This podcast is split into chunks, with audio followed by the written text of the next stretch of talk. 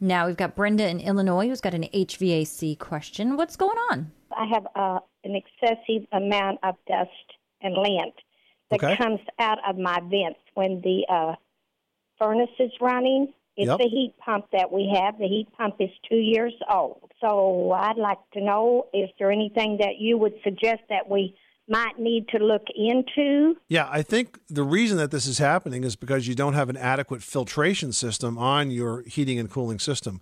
What kinds of filters do you have on this, Brenda? Do you know? The name of it is Air Bear Supreme Media. We change these um, about every four to six months. What's happening here is the dust and the dirt that's circulating in your house is forming in your house. And what happens is it's not getting collected by the filter. The filters could be improperly installed. There, there could be gaps where the air is getting around them. What you really should think about doing is installing an electronic air cleaner.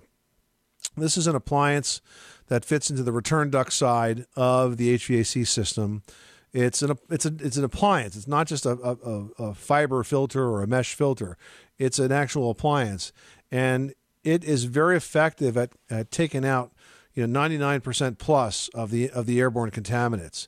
I mean, these things are so good today they can come out, they can take out virus-sized particles. You could take a look at two brands that we can recommend. One is Aprilaire. Okay. That's April A I R E, and the other one is Trane. It's called the Trane Clean Effects. Those are two highly rated, very efficient electronic air cleaners that I think will make a world of difference for you in cutting down on the dust that you're seeing. I just don't think your filtration system is working properly.